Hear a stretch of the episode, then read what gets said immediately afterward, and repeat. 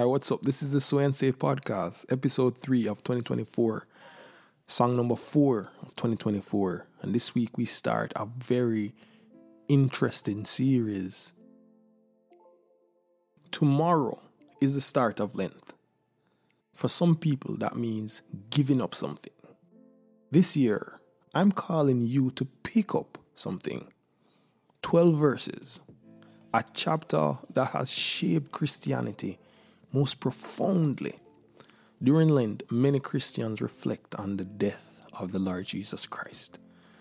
I want to use this time to present a 3-song series on a passage all about what Jesus did on the cross. Isaiah 53.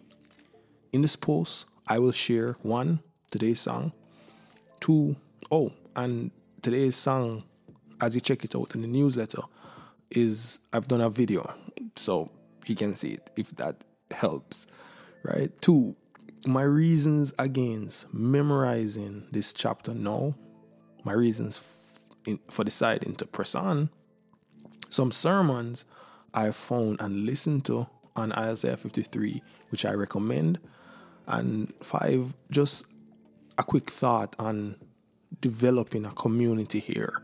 And I've dropped a poll in the newsletter to help us to think about that or process that. So, without any further ado.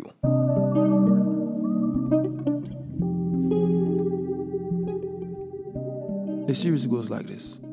Verse 1-5 today, verses 6-9 next week, and verses 10-12 the third week. And I've named each of the songs, just picking a word that stood out in each set of verses. And I've done that to aid in meditation. While you learn the verses this week, for example, you can think about this one word, surely. Let me just say the verses that relate to this week's song. Who has believed what he has heard from us? And to whom has the arm of the Lord been revealed? For he grew up before him like a young plant, and like a root out of dry ground. He had no form or majesty that we should look at him, and no beauty that we should desire him. He was despised and rejected by men, a man of sorrows and acquainted with grief. And as one from whom men hide their faces, he was despised, and we esteemed him not. Surely he has borne our griefs and carried our sorrows, yet we esteemed him stricken, smitten by God, and afflicted. But he was pierced for our transgressions. He was crushed for our iniquities. Upon him was the chastisement that brought us peace, and with his wounds we are healed. So that's verses 1-5. And why Isaiah? Why Isaiah 53? Why now? I've been struggling with doing Isaiah 53 now. I've always loved this chapter, right? I mean, I think for certain I memorized it before, or a portion of it before, but I didn't do the work at the time to understand its significance. And I think my love affair with this passage is a perfect demonstration of a problem in my faith life the Lord exposed to me in 2023, and which propelled me to restart my memorization journey. So let me show you what I mean. In 2017, I released a song called What a Story, all about the work of Christ, and my opening line was the first verse of Isaiah 53. Who has believed our report? Who has believed our report to accept our chat? He came to his own and they received him not. Yet can I explain the chapter to you now? Before setting out to memorize it this time around, did I remember anything besides the first line of the chapter? It's like I could hear Jesus saying to me, as he did to the Sadducees, you do not know the scriptures. So that's why I set out to learn the chapter as one of the foundational texts I believe I should know as a Christian. But I have some reasons against memorizing Isaiah 53 right now. First, I wonder if going to an Old Testament prophet will break your momentum. I have to remember that I'm doing this like as a way to encourage other believers, and you and I are different people, right? I want to encourage, not discourage you. In January, I read an article by Andrew M. Davis entitled "How and How Not to Memorize Scripture." In that article, he warned, don't do prophetic genres such as Old Testament prophets too early in your career. And this is a quote from his article. "In my experience, they are the hardest books to memorize, since the Spirit leads the prophet in trains of thought that are not always easy to follow. I am well aware that all scripture is God-breathed and useful for our full fruitfulness in Christ. However, I am speaking as one with a lot of experience. The memorization I did in the minor prophets and in Ezekiel was the hardest I ever did. Work on a New Testament epistle first, or a portion of a gospel. It will feed you and encourage you immediately, and your confidence will grow. Tackle the visionary prophets later." So that stood out. Second, I've Googled the most popular verses, and they are all verses I would also love to memorize. So why not do one of those? Check out this list, the top 100 most read Bible verses published by BibleGateway.com. And here are the top 5. John 3:16. "For God so loved the world that he gave his one and only son." Jeremiah 29:11. "For I know the plans I have for you, declares the Lord." Romans 8:28. "And we know that in all these things God works for the good of those who love him." Psalm 23:4. "Even though I walk through the darkest valley, I will fear no evil." Psalm 23:6. "Surely your goodness and love will follow me all the days of my life." Like everyone else, I want to be encouraged by rich promises of God's love and care for me. These verses talk about that love clearly and directly, and so there's an attraction there. Third, not a single verse from Isaiah 53 made the list of popular verses. So even if I'm going to go to Isaiah, why not go to Isaiah 54:17? "No weapon forged against you will prevail," which made the list at number 94. It may be Lent, but the things that cause us distress are still going on, right? So why take this detour to look at what may seem like something for academics? I have 4 reasons why I think we should press on with this. First, it's just one chapter. I do take the point from Andrew Davis, and so I wouldn't start at Isaiah 1. Even if these are your least favorite verses this year, it will just be 3 weeks over which you will be asked to consider a few verses of a single chapter each week. Second, this is an exceptional chapter. Listen to what Pastor John Piper says in the introduction to a sermon on Isaiah 53. "Nowhere in all the Old Testament does the gospel of Jesus Christ shine more clearly than in Isaiah 53. 700 years before Jesus came into the world, God opened the eyes of his prophet to see the very heart of Christ's saving work." End quote.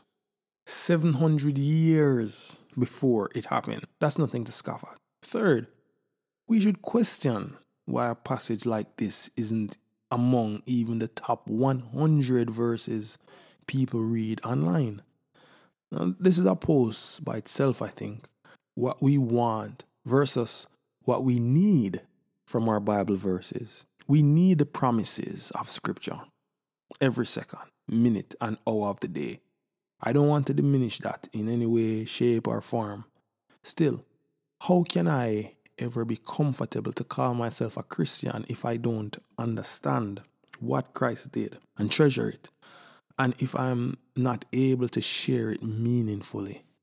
More important, Isaiah 53 is the foundation of all the promises. Meaning, if Christ's work for me isn't sufficient, all those promises of love and support mean nothing for me. When I walk through the valley of the shadow of death, I should fear every evil if Christ hasn't been a mediator between me and God. Yes, God is gracious, but will He be gracious to me? Will He be gracious to me considering the reality of my sins? How am I sure that I will be able to access God's steadfast love? And that's where Isaiah 53 comes in. Fourth, I can only be guided at this point by what I want and need to understand. I've sung these songs over and over at home with much feeling, to the point where my 4-year-old backup singer, Madison, can start the third song without me saying a word. But still, the feeling is hollow, right? It's hollow because my head is empty. And I want that feeling to be full. You know, this is a big part of why I am so passionate about pressing into the Bible this year with as much energy and zeal as I can. I know it's not a 1-year project, but I can only take it in increments, right? The question I keep asking myself is, what if we take the Bible serious? What if we really took the Bible serious and press into it? What would God do? Can we imagine what God may do if we are to take His word seriously? Now, you may say, how is this an argument for memorization if after having memorized it, I still don't have that full feeling? I still don't get it. My answer is that we don't memorize only what we understand and love, but what we want to understand and love. You see, because memorization fuels meditation. Further, because I know the passage, as I'm diving into it, I find that though it's foreign, it's familiar. And while it's not simple, it's a lot less strange. And I think that is a major reason to memorize. So let's dig in deeper together. I've gathered a list of resources to get you started. I've listened to the sermon that I'm going to talk about that I've listed in this week's newsletter. And I'm going to try to read even one of the sermons in the collection of sermons that I recommend. It would be great if we could do this together. So first, I was greatly encouraged to find a sermon series by Pastor John Piper at desiringgod.org, which tackles the chapter in almost the same way I've divided the verses in these songs. Piper preached his sermons over 3 weeks from the 14th of March to the 4th of April, 1993. And he broke it down, surely He has borne our griefs, starting from Isaiah 52 to Isaiah 53:6. That's something that I found very interesting because before this series, I hadn't connected Isaiah 52 and Isaiah 53. And so already that's just one thing I've learned to expand my reading of this prophecy. I've listened to all three and can say that they are a great aid to get started. And I suggest that you listen to them to get a grasp of what the chapter is all about. It will make your memorization a lot more meaningful. You can listen one each week. So this week, today, you can listen to the first one. Surely He has borne our griefs. Then there are some sermons by Martyn Lloyd-Jones that I would also recommend. The links to all these sermons are in today's newsletter. Dr. Lloyd-Jones has 2 sermons, and the interesting thing is that both of these sermons are on passages in the New Testament I will listen to anything from Martyn Lloyd-Jones. But what makes these sermons helpful is that they grapple with questions in Isaiah 53, which we may have when we look at it, because they are looking back from the New Testament era. The sermon on Acts 8:28-36 is about Philip in the New Testament explaining the passage to the Ethiopian eunuch. I would encourage you to go and listen to that sermon yourself. After listening to it, I found 3 more incentives to memorize the passage. First, how amazing that Isaiah 53 was the passage God used to convert the first African to Christianity. We're talking about this in Black History Month. What an amazing and significant fact to think about when you're talking about the significance of the passage. 2, the Bible says he went away rejoicing. What was it that made this high-ranking official so happy? Clearly, there's something here of practical importance to our happiness that should make us want to look at Isaiah 53. 3rd, Philip explained to the eunuch that the prophecy, though 700 years old at that time, was as contemporary as ever and held out a promise for him, the eunuch. We are in the same position as the eunuch, right? The prophecy, though now almost 3,000 years old, is still as relevant to the world as ever. And so even more incentives to memorize. And then lastly, there are some sermons by a man called Thomas Manton. Now, these aren't audio sermons, they're a book. If you've read my article 119, Notable Things About Psalm 119, you have come across the name Thomas Manton, who I mentioned because of how his work on Psalm 119 impacted one of the most famous American theologians in history. Manton published an extensive verse-by-verse exposition of Psalm 119. Jonathan Edwards, the American theologian and pastor, cited one of the sermons as the basis of one of the great resolutions he made early in his life. I didn't link to his book of sermons on Psalm 119 because I didn't like the idea of recommending something I hadn't read. And that book is well over 1,000 pages. Although I could have linked to it based on just the historical fact of its impact on Edwards. Anyway, since then, I've dipped into Manton's sermons. And man, I come away kicking myself over and over for not devoting days and nights to reading them. They're very clear, and they are very insightful, and, you know, they're just a fresh perspective. I think you would enjoy reading his work. So Manton has done the same kind of work on Isaiah 53, and despite having not read it, I'm going to link to it, and I'm going to try to read some of what he has written on Isaiah 53. It would be great if we could do it together. If you do it, comment, let me know what you think. The link to his sermons are in the newsletter. And so the last thing I would say is on that point of doing things together. The idea of, I've been thinking about creating a community around the Sway and Say work, right? I hope the songs and the podcasts and articles help you to make real progress in learning scripture. But if you think you could benefit from or would simply enjoy regular discussion with me and other like-minded believers about the passages and the memorization work, then I'd love if you'd let me know that. I've put a poll in the newsletter. That's one way. You can also email me, gracenotmagic@substack.com, and I will get it there, and we can go from there, right? Because there are communities for Bible memorization on the internet already. What I'm trying to do, integral to it, is to serve people who want this particular thing, right?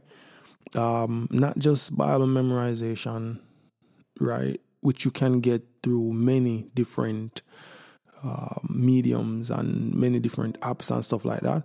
But I want to serve people who like dancehall music. I want to serve people who are Jamaican, who speak, who not just Jamaican, but who speak, you know, who are Caribbean, African. You don't have to be, but people who like that culture. There is a tremendous value that I have found to learning by using my culture, my heart language, and I don't want to lose that. When I look at the bulk of resources out there, I see a need here. I see a need here and a place, a space where we can serve. That's why I'm thinking about community. I want to talk to real people. There are people who interact with the work consistently, and their comments, their responses, their email fuel me, right? The verses that started this work came from verses I saw others post. So if you are interested, please let me know. That's it for this week.